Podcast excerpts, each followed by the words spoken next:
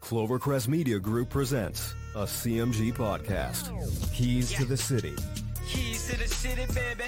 When you see us, so you know. crossed up by Kobe, little floater to Shaq, and then Shaq goes like this, and the rest is history.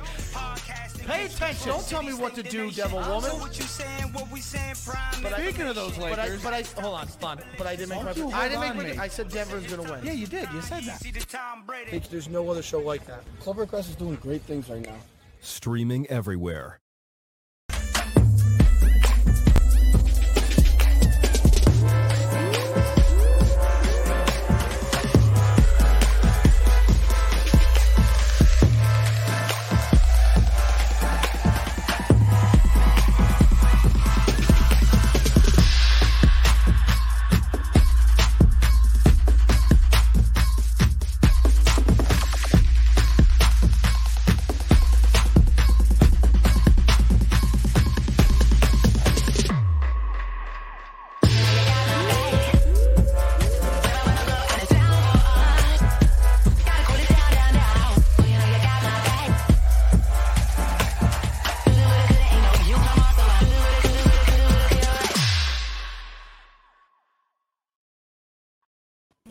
What is up, basketball fans? We are back with the Posting Up podcast on this great Tuesday.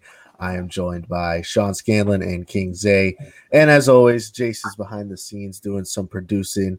Um, but first, before we get into our first topic of the day, I just wanted to talk about this first because it's uh, news that came out this morning about Jamal Murray uh, suffering a non contact torn ACL. Obviously, that is a huge blow to a Nuggets team who has looked fantastic uh, since acquiring Aaron Gordon at, at the trade deadline. Um, Sean, I'll go to you first. Eh, eh, How big of a loss is this for the Nuggets? Uh, I think it's huge. I, I think this, you know, puts away any chance of them at making a legitimate run in the Western Conference this year. Um, obviously, you know, there's st- I, think they'll still be pretty good, but I mean, without Jamal Murray, that's their number two cog. I mean, that's really the guy that they lean on for most of the scoring. So without him, I, I just don't really see them going too far. Obviously, since like you said, since the acquisition of Aaron Gordon, they've been really good, especially that starting five on the floor. But um, I, I just think that you know they're going to need a lot of guys to step up, including Michael Porter Jr., Will Barton, and you know some other guys off the bench too. So I just don't see them making a, a, a deep run with this now. And obviously, it, it sucks because it was right at the end of the game. It was with under a minute to go when really, I mean, the game was out of reach. The Warriors were up. Um, so it, it sucks, obviously, for the for the Nuggets. But uh, I, I think that this really hurts their chances uh, in the Western Conference. Yeah, I, Isaiah, how far can this Nuggets team go without Jamal Murray? Or I Um, should say, how how how quickly can they be bounced? I probably as fast as the first round. You talk about Jamal Murray is a huge part of that team, huge scorer right there. In the West, obviously, we've we talked about it numerous times. The West is no joke. There's a that division, excuse me, is very stacked. A lot of teams in there, one through eight, could be you know easily top four in the Eastern Division. So it, it's a really tough division over there. So for them to lose Jamal Murray, and a lot of people were anticipating playoff Murray to come back after what he did last year in the bubble. He put on a really good performance. Not having that this year is really going to be a big blow for that team. So I really don't see them really getting past the first round, maybe second round if things fall their way. But it's going to be tough without Murray. Yeah, for sure. I mean, you know, like Sean was saying, uh, um, Jamal Murray's kind of that second second star next to Jokic. Obviously, Jokic is having an MVP caliber season, but um, the pieces around the MVP matter as well. So uh, Jamal Murray certainly a huge loss. Hopefully, he does recover uh, swiftly and you know fully. Uh, we've seen knee injuries in the past that you know have not benefited the player in the long run, but hopefully this is not one of those situations. But um, with that being said, we'll get into our first topic of the day. Um, so let's just we're gonna hypothetical here, forget about the play in or just assume that both eight eight seeds right now uh, are gonna win the play in games. So it's one versus eight in the first round of the playoff. Currently, as it stands, the one eight matchup in the East would be the Sixers versus the Knicks, which there's a very interesting uh, considering the people on this show. And then the uh, one eight matchup in the West would be Jace's Jazz against the Memphis Grizzlies. Um, basically, I want to know, and Isaiah, I'll start with you first because I'm very curious to hear uh, if the bias is going to come in here. But um, which one, ver- which which eight seed, as it stands right now, if the playoffs started tonight, uh, had, ha- has the best chance to to knock out a number one seed, if if either of them do.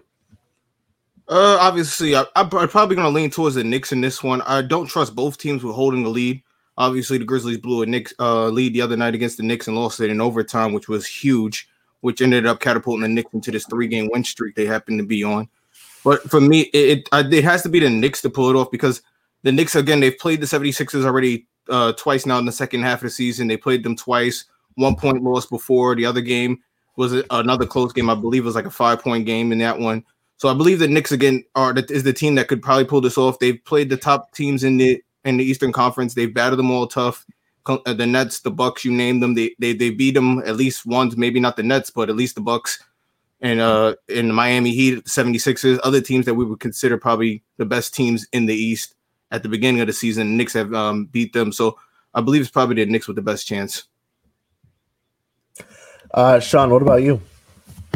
Yeah, uh, I would probably go with the Knicks too, just because I think you know it's going to be hard to stop Joel Embiid. I don't think anyone in the NBA could stop him. But if there's there's if there is a good duo that could try and slow him down, I, I think it's Nerlens Noel and then Mitchell Robinson. Obviously, if he comes back from injury, but I mean those are two you know really good uh, interior defenders. I, I, think that they're both blocking machines, and obviously Joel Embiid's going to get his. He'll he'll probably drop thirty and ten on their heads still. But uh, I I mean I I think that they have the best chance just because of their defense. So if their defense can step up, I, I think that you know they can steal a couple games, and obviously Julius Randle is going to have to go off. Uh, RJ Barrett's going to have to continue to play well. Excuse me, but uh, I, I, I mean either way, I I don't see it happening for really either team. But I will say that if the Grizzlies get back Jaren Jackson, which uh, they expect to this month, uh, I think they'll be a, a, lot more better threat than they are right now. And they have guys who like Jonas Valanciunas, Val- Jonas Valanciunas. It's a tough name to say, but he's a double double machine. And then obviously Ja Morant is a great playmaker. Uh, Dillon Brooks is a good three point shooter. So they have some pieces that could contend with the Jazz, especially if the Jazz don't shoot well, which you know is very unlikely, but it could happen. But uh, either way, I, I, don't really see it happening for either of these teams. Yeah, the point you made just with um, with um Triple J there coming back for the uh, Grizzlies. That's that was going to be my point. If the Grizzlies can be, get back Jaren Jackson Jr., I think they would have the best shot in this in this you know scenario I'm pulling out of the air. But um, like you said, Sean, I don't see it happening. You know, maybe an injury for the Jazz would give, I think, a better shot to the Grizzlies because I think they are a little more deep than the Knicks. Um, Knicks not really having that great of a bench unit, but um, confident, I mean, confident coming from a team that had a one point win last time of, a technicality. get into that. oh, Very man. confident hey, of you. I don't think I don't think Ben Simmons is he still undefeated against the Knicks. I think I think that's uh that's the case. I, I'll tell you what, RJ Barrett has definitely starting to mature into a player that he wasn't a couple of weeks ago. He's definitely starting to step up and close games, which is very important because I do believe at the end of the game he will be that guy to close it for the Knicks. Now yeah. I saw something today. Um, ever since Anthony Edwards kind of dissed his name in that interview after the game, he's been playing. I think it said he uh, he's averaging twenty a game. I think it said he was shooting seventy percent from three which is insane. I, I couldn't believe that when I saw that. I mean, he's also, I think it said he hit two or three clutch shots down the stretch in a few games. So, like you said, Isaiah, that'd be great. For, yeah, right. That'd be great for the Knicks to have um somewhat of a of a closer like that. That's something that I think the 76ers are a team they're still looking for. You know, Joel Embiid and Tobias Harris right now, I feel like kind of share that role, but they need a certain dominant force at the end of a game to kind of look to um, and and be that go-to guy. Uh, so we'll get into some games we're looking forward to next before we get into our second topic of the day. Uh, but first, we're going to run you guys an ad from Clovercrest Media.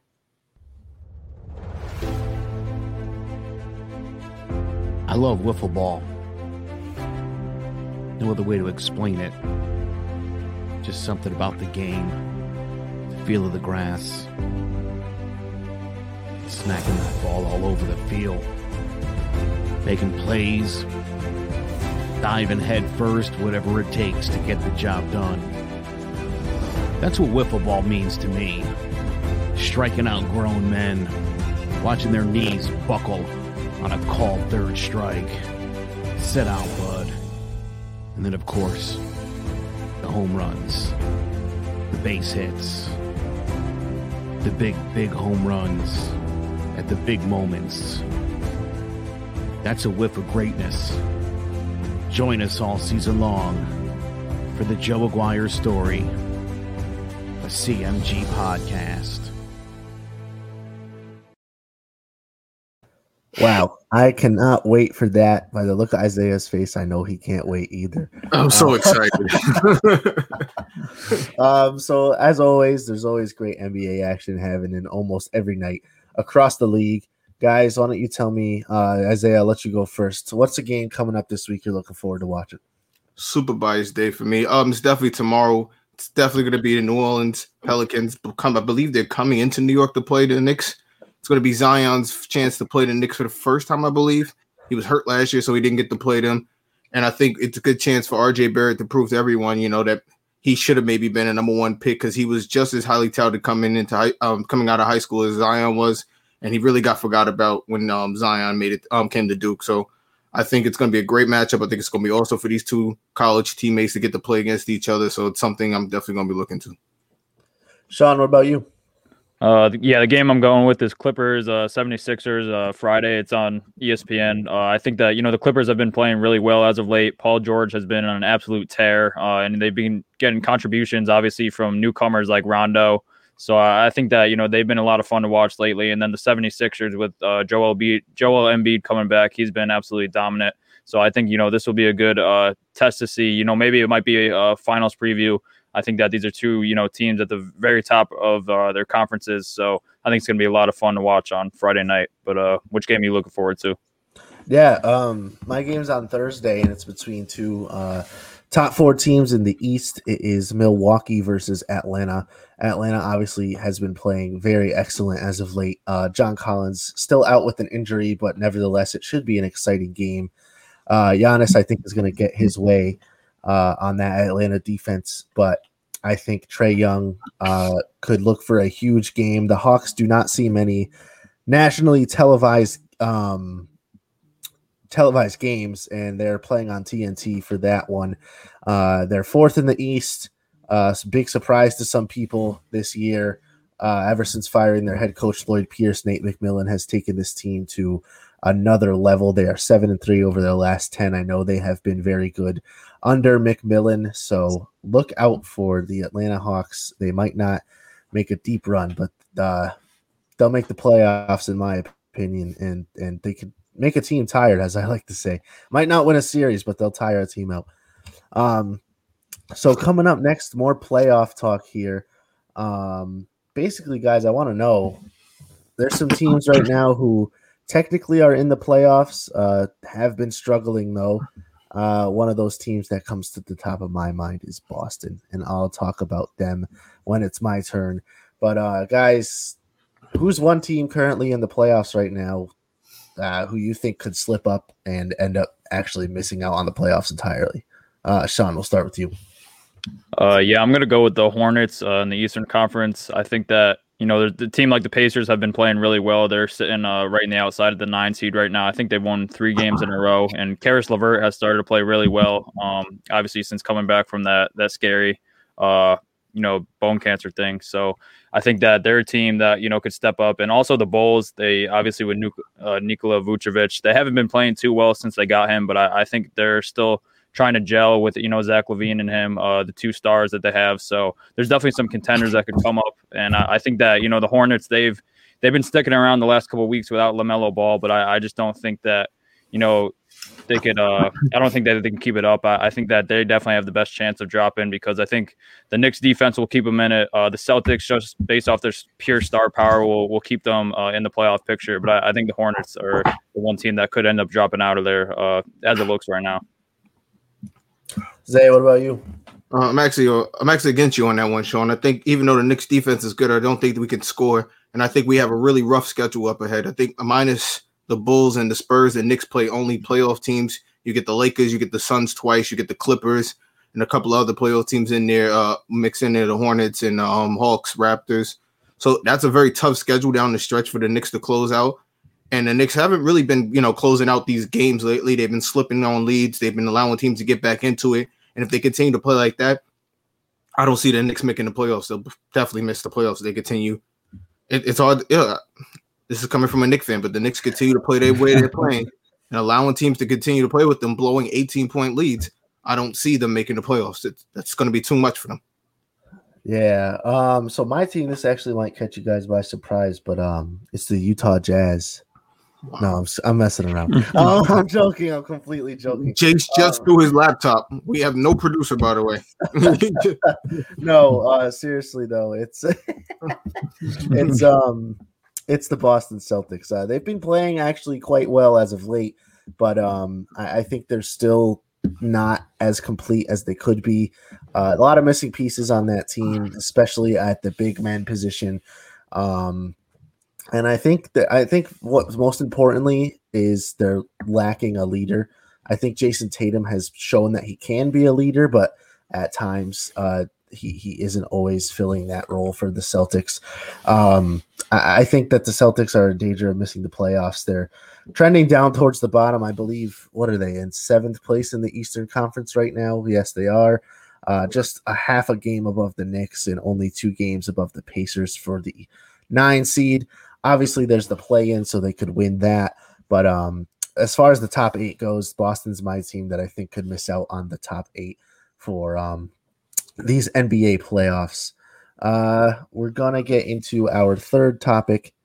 After this, uh, we're gonna bring you a ad from Clovercrest. The Closing Time Podcast is back, sponsored by Rocky Hill Accountants. I'm Joe Aguirre. I'll have a brand new co-host, Sanam Salati, who's my broker, my mentor, and my good friend, and one of the most knowledgeable people in Connecticut in the entire real estate industry. We're going to be talking about the latest goings on. We'll keep you up to date on the market, and we're going to bring on some really great guests all throughout this season. People in all different fields in the industry, like accountants, home inspectors, mortgage reps, and so much more, just to give you a better understanding of the Connecticut real estate market. We're so excited for a brand new season of the Closing Time Podcast, part of the CMG Podcast Network. It's sponsored by Rocky Hill Accountants. Go see Heidi and Glenn Parchman to file your taxes for bookkeeping, business advice, real estate investments, or whatever your accounting needs are, including cryptocurrency. Just visit RockyHillAccountants.com. We'll see you all season long on the Closing Time Podcast. All right. Clovercrest with a large variety of podcasts. We're not just sports. Uh, so, getting into our third topic of the day, I always like to end or try to end with something fun. Um, Sean, we're going to start with you on this question. Um, and, you know, Jace, if you want to hop in too, I'd love to hear your answer. Um, you get one month free of basketball lessons from one NBA player. A lot to consider here, Sean, but who are you choosing and why? Uh, I'm gonna go with Steph Curry. I know that this might be a SpongeBob square pick, but uh, according to Jace, but uh, I mean, if if he's gonna help you with your shooting and your dribbling, which is really the two things that in my basketball game, at least, that I think I need the most help with, especially my three point shooting. So if I can get the technique down from him, obviously I'm not to be as good of a shooter as, as him, but uh, if I can get that that nice technique from him, get my uh, get my jumper wet, and then uh, obviously get some handle it ball handling skills from him.